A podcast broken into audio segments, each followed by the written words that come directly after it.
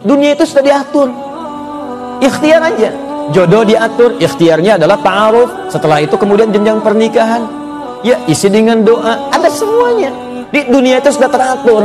Sudah ada jaminannya. Akhirat itu yang belum ada jaminannya. Karena belum terjamin untuk antum surganya, maka antum harus lebih kerja keras dibandingkan pencarian dunia. Ini agak aneh. Sudah tahu belum jelas surga, tapi mengerjakan amalan yang menjauhkan dia dari surga. Sudah tahu siksa neraka, tapi selalu mengerjakan amalan yang menjerumuskan dia ke neraka. Katanya ingin nikmat kubur, tapi selalu mengerjakan pekerjaan yang menjauhkan dia dari kenikmatan itu. Katanya takut akan siksa kubur, tapi selalu menekuni pekerjaan yang mengantarkan dia pada siksaan itu. Coba kita renungi, kita ada di posisi mana?